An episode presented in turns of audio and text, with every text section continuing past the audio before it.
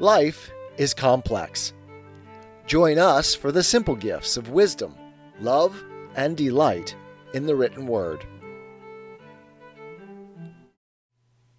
Plato's Republic, Book 8, Part 3 It seems then that we must next consider democracy, how it comes into being, and what character it has when it does so, so that, knowing in turn the character of a man who resembles it, we can present him for judgment. That would be quite consistent with what we've been doing. Well, isn't the city changed from an oligarchy to a democracy in some such way as this? Because of its insatiable desire to attain what it has set before itself as the good, namely, the need to become as rich as possible? In what way? Since those who rule in the city do so because they own a lot, I suppose they're unwilling to enact laws to prevent young people who've had no discipline from spending and wasting their wealth, so that by making loans to them, secured by the young people's property, and then calling those loans in, they themselves become even richer and more honored. Well, that's their favorite thing to do. So, isn't it clear by now that it is impossible for a city to honor wealth and at the same time for its citizens to acquire moderation? But one or the other is inevitably neglected? That's pretty clear. Because of this neglect, and because they encourage bad discipline, oligarchies not infrequently reduce people of no common stamp to poverty. That's right. And these people sit idle in the city, I suppose, with their stings and weapons, some in debt, some disenfranchised, some both, hating those who've acquired their property plotting against them and others, and longing for a revolution. They do. The moneymakers, on the other hand, with their eyes on the ground, pretend not to see these people, and by lending money they disable any of the remainder who resist, exact as interest many times the principal sum, and so create a considerable number of drones and beggars in the city. A considerable number indeed. In any case, they are unwilling to quench this kind of evil as it flares up in the city, either in the way we mentioned, by preventing people from doing whatever they like with their own property, or by another law which would also solve the problem. What law? The second best one, which compels the citizens to care about virtue by prescribing that the majority of voluntary contracts be entered into at the lender's own risk. For lenders would be less shameless then in their pursuit of money in the city, and fewer of those evils we were mentioning just now would develop. Far fewer. But as it is, for all these reasons, the rulers in the city treat their subjects in the way we described. But as for themselves and their children, don't they make their young fond of luxury, incapable of effort either mental or physical, too soft to stand up to pleasures or pains, and idle besides? Of course. And don't they themselves neglect everything except making money, caring no more for virtue than the poor do? Yes. But when rulers and subjects in this condition meet on a journey or some other common undertaking, it might be a festival, an embassy, or a campaign, or they might be shipmates or fellow soldiers, and see one another in danger, in these circumstances are the poor in any way despised by the rich? Or rather, isn't it often the case that a poor man, lean and suntan, stands in battle next to a rich man, reared in the shade and carrying a lot of excess flesh, and sees him panting and at a loss? And don't you think that he'd consider that it's through the cowardice of the poor that such people are rich, and that one poor man would say to another when they met in private, These people are at our mercy. They're good for nothing. I know very well that's what they would do. Then, as a sick body needs only a slight shock from outside to become ill, and is sometimes at civil war with itself even without this, so a city in the same condition needs only a small pretext, such as one side bringing in allies from an oligarchy, or the other from a democracy, to fall ill and to fight with itself, and is sometimes in a state of civil war even without any external influence. Absolutely. And I suppose that democracy comes about when the poor are victorious, killing some of their opponents and expelling others, and giving the rest an equal share in ruling under the Constitution, and for the most part assigning people to positions of rule by lot. Yes, that's how democracy is established, or because those on the opposing side are frightened into exile. Then how do these people live? What sort of constitution do they have? It's clear that a man who is like it will be democratic. That is clear. First of all, then, aren't they free? And isn't the city full of freedom and freedom of speech? And doesn't everyone in it have the license to do what he wants? Well, that's what they say, at any rate. And where people have this license, it's clear that each of them will arrange his own life in whatever manner pleases him. It is. Then I suppose that it's most of all under this Constitution that one finds people of all varieties. Of course. Then it looks as though this is the finest or most beautiful of the constitutions. For, like a coat embroidered with every kind of ornament, this city, embroidered with every kind of character type, would seem to be the most beautiful.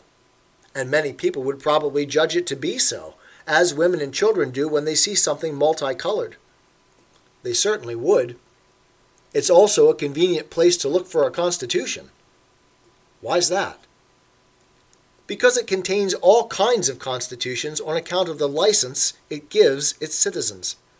So it looks as though anyone who wants to put a city in order, as we were doing, should probably go to a democracy, as to a supermarket of constitutions, pick out whatever pleases him, and establish that. Well, he wouldn't be at a loss for models, at any rate. In this city, there is no requirement to rule, even if you're capable of it, or again to be ruled if you don't want to be, or to be at war when the others are, or at peace unless you happen to want it. And there is no requirement in the least that you not serve in public office as a juror, if you happen to want to serve, even if there is a law forbidding you to do so. Isn't that a divine and pleasant life while it lasts? It probably is, while it lasts. And what about the calm of some of their condemned criminals? Isn't that a sign of sophistication? Or have you never seen people who've been condemned to death or exile under such a constitution stay on at the center of things, strolling around like the ghosts of dead heroes, without anyone staring at them or giving them a thought? Yes, I've seen it a lot. And what about the city's tolerance? Isn't it so completely lacking in small mindedness that it utterly despises the things we took so seriously when we were founding our city.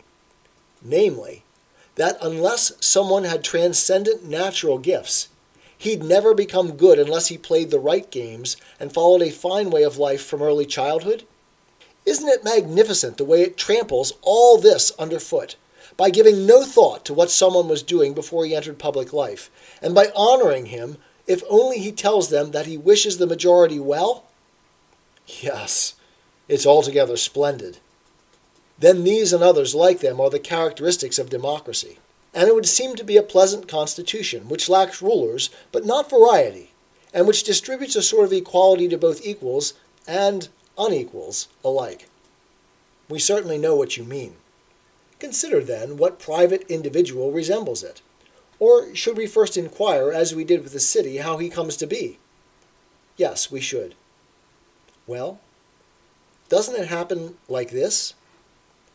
Wouldn't the son of that thrifty oligarch be brought up in his father's ways? Of course. Then he too rules his spendthrift pleasures by force, the ones that aren't money making and are called unnecessary. Clearly. But, so as not to discuss this in the dark, do you want us first to define which desires are necessary and which aren't? I do. Aren't those we can desist from, and those whose satisfaction benefits us rightly called necessarily? For we are by nature compelled to satisfy them both. Isn't that so? Of course. So we'd be right to apply the term necessary to them. We would. What about those that someone could get rid of if he practiced from youth on? Those whose presence leads to no good or even to the opposite? If we said that all of them were unnecessary, would we be right? We would. Let's pick an example of each, so that we can grasp the patterns they exhibit. We should do that. Aren't the following desires necessary? The desire to eat to the point of health and well being, and the desire for bread and delicacies. I suppose so. The desire for bread is necessary on both counts. It's beneficial, and unless it's satisfied, we die. Yes. The desire for delicacies is also necessary to the extent that it's beneficial to well being. Absolutely. What about the desire that goes beyond these and seeks other sorts of foods that most people can get rid of if it's restrained and educated while they're young, and that's harmful both to the body and to the reason and moderation of the soul? Would it be rightly called unnecessary? It would indeed. Then wouldn't we also say that such desires are spendthrift, while the earlier ones are money making, because they profit our various projects? Certainly. And won't we say the same thing about the desire for sex and about other desires? Yes. And didn't we say that the person we just now called a drone is full of such pleasures and desires? since he is ruled by the unnecessary ones, while a thrifty oligarch is ruled by his necessary desires. We certainly did. Let's go back then and explain how the democratic man develops out of the oligarchic one. It seems to me as though it mostly happens as follows. How? When a young man, who is reared in the miserly and uneducated manner we described, tastes the honey of the drones, and associates with wild and dangerous creatures who can provide every variety of multicolored pleasure in every sort of way. This, as you might suppose, is the beginning of his transformation from having an oligarchic constitution within him to having a democratic one. It's inevitable that this is how it starts. And just as the city changed when one party received help from like minded people outside, doesn't the young man change when one party of his desires receives help from external desires that are akin to them and of the same form? Absolutely.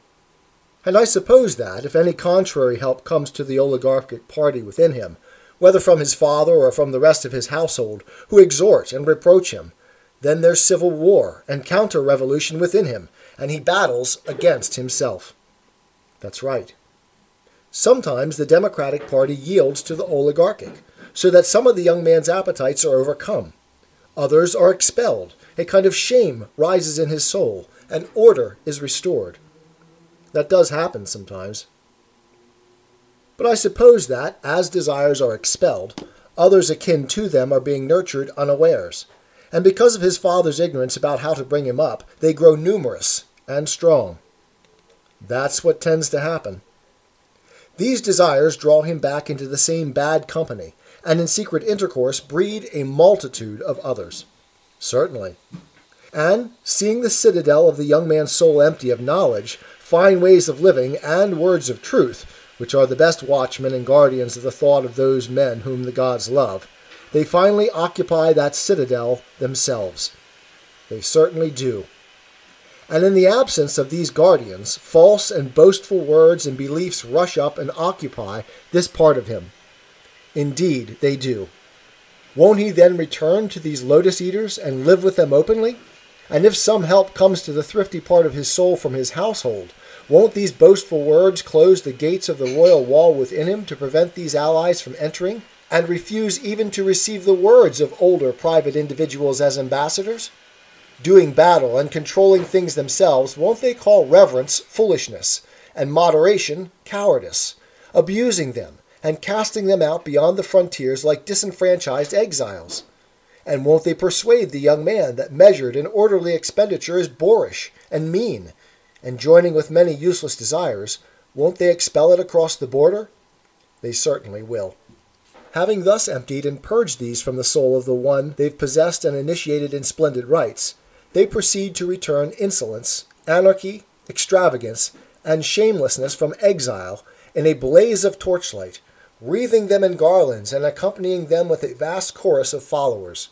They praise the returning exiles and give them fine names, calling insolence good breeding, anarchy freedom, extravagance magnificence, and shamelessness courage. Isn't it in some such way as this that someone who is young changes after being brought up with necessary desires to the liberation and release of useless and unnecessary pleasures? Yes, that's clearly the way it happens. And I suppose that after that he spends as much money, effort, and time on unnecessary pleasures as on necessary ones. If he's lucky, and his frenzy doesn't go too far, when he grows older and the great tumult within him has spent itself, he welcomes back some of the exiles, ceases to surrender himself completely to the newcomers, and puts his pleasures on an equal footing. And so he lives, always surrendering rule over himself to whichever desire comes along, as if it were chosen by lot. And when that is satisfied, he surrenders the rule to another, not disdaining any, but satisfying them all equally. That's right. And he doesn't admit any word of truth into the guardhouse. For if someone tells him that some pleasures belong to fine and good desires, and others to evil ones, and that he must pursue and value the former and restrain and enslave the latter, he denies all this and declares that all pleasures are equal and must be valued equally. That's just what someone in this condition would do. And so he lives on, yielding day by day to the desire at hand. Sometimes he drinks heavily while listening to the flute. At other times he drinks only water and is on a diet. Sometimes he goes in for physical training. At other times he's idle and neglects everything. And sometimes he even occupies himself with what he takes to be philosophy. He often engages in politics, leaping up from his seat and saying and doing whatever comes into his mind. If he happens to admire soldiers, he's carried in that direction. If money makers, in that one. There's neither order nor necessity in his life, but he calls it pleasant, free, and blessedly happy, and he follows it for as long as he lives. You've perfectly described the life of a man who believes in legal equality. I also suppose that he's a complex man full of all sorts of characters, fine and multicolored, just like the democratic city, and that many men and women might envy his life, since it contains the most models of constitutions and ways of living. That's right. Then shall we set this man beside democracy as one who is rightly called democratic? Let's do so. Tis the gift to be simple, tis the gift to be free, tis the gift to come down where we ought to be and when we find ourselves in the place just right, twill be in the valley of love and delight. When true simplicity is gained, to bow and to bend, we will not be ashamed. To turn, turn will be our delight, till by turning, turning, we come round right.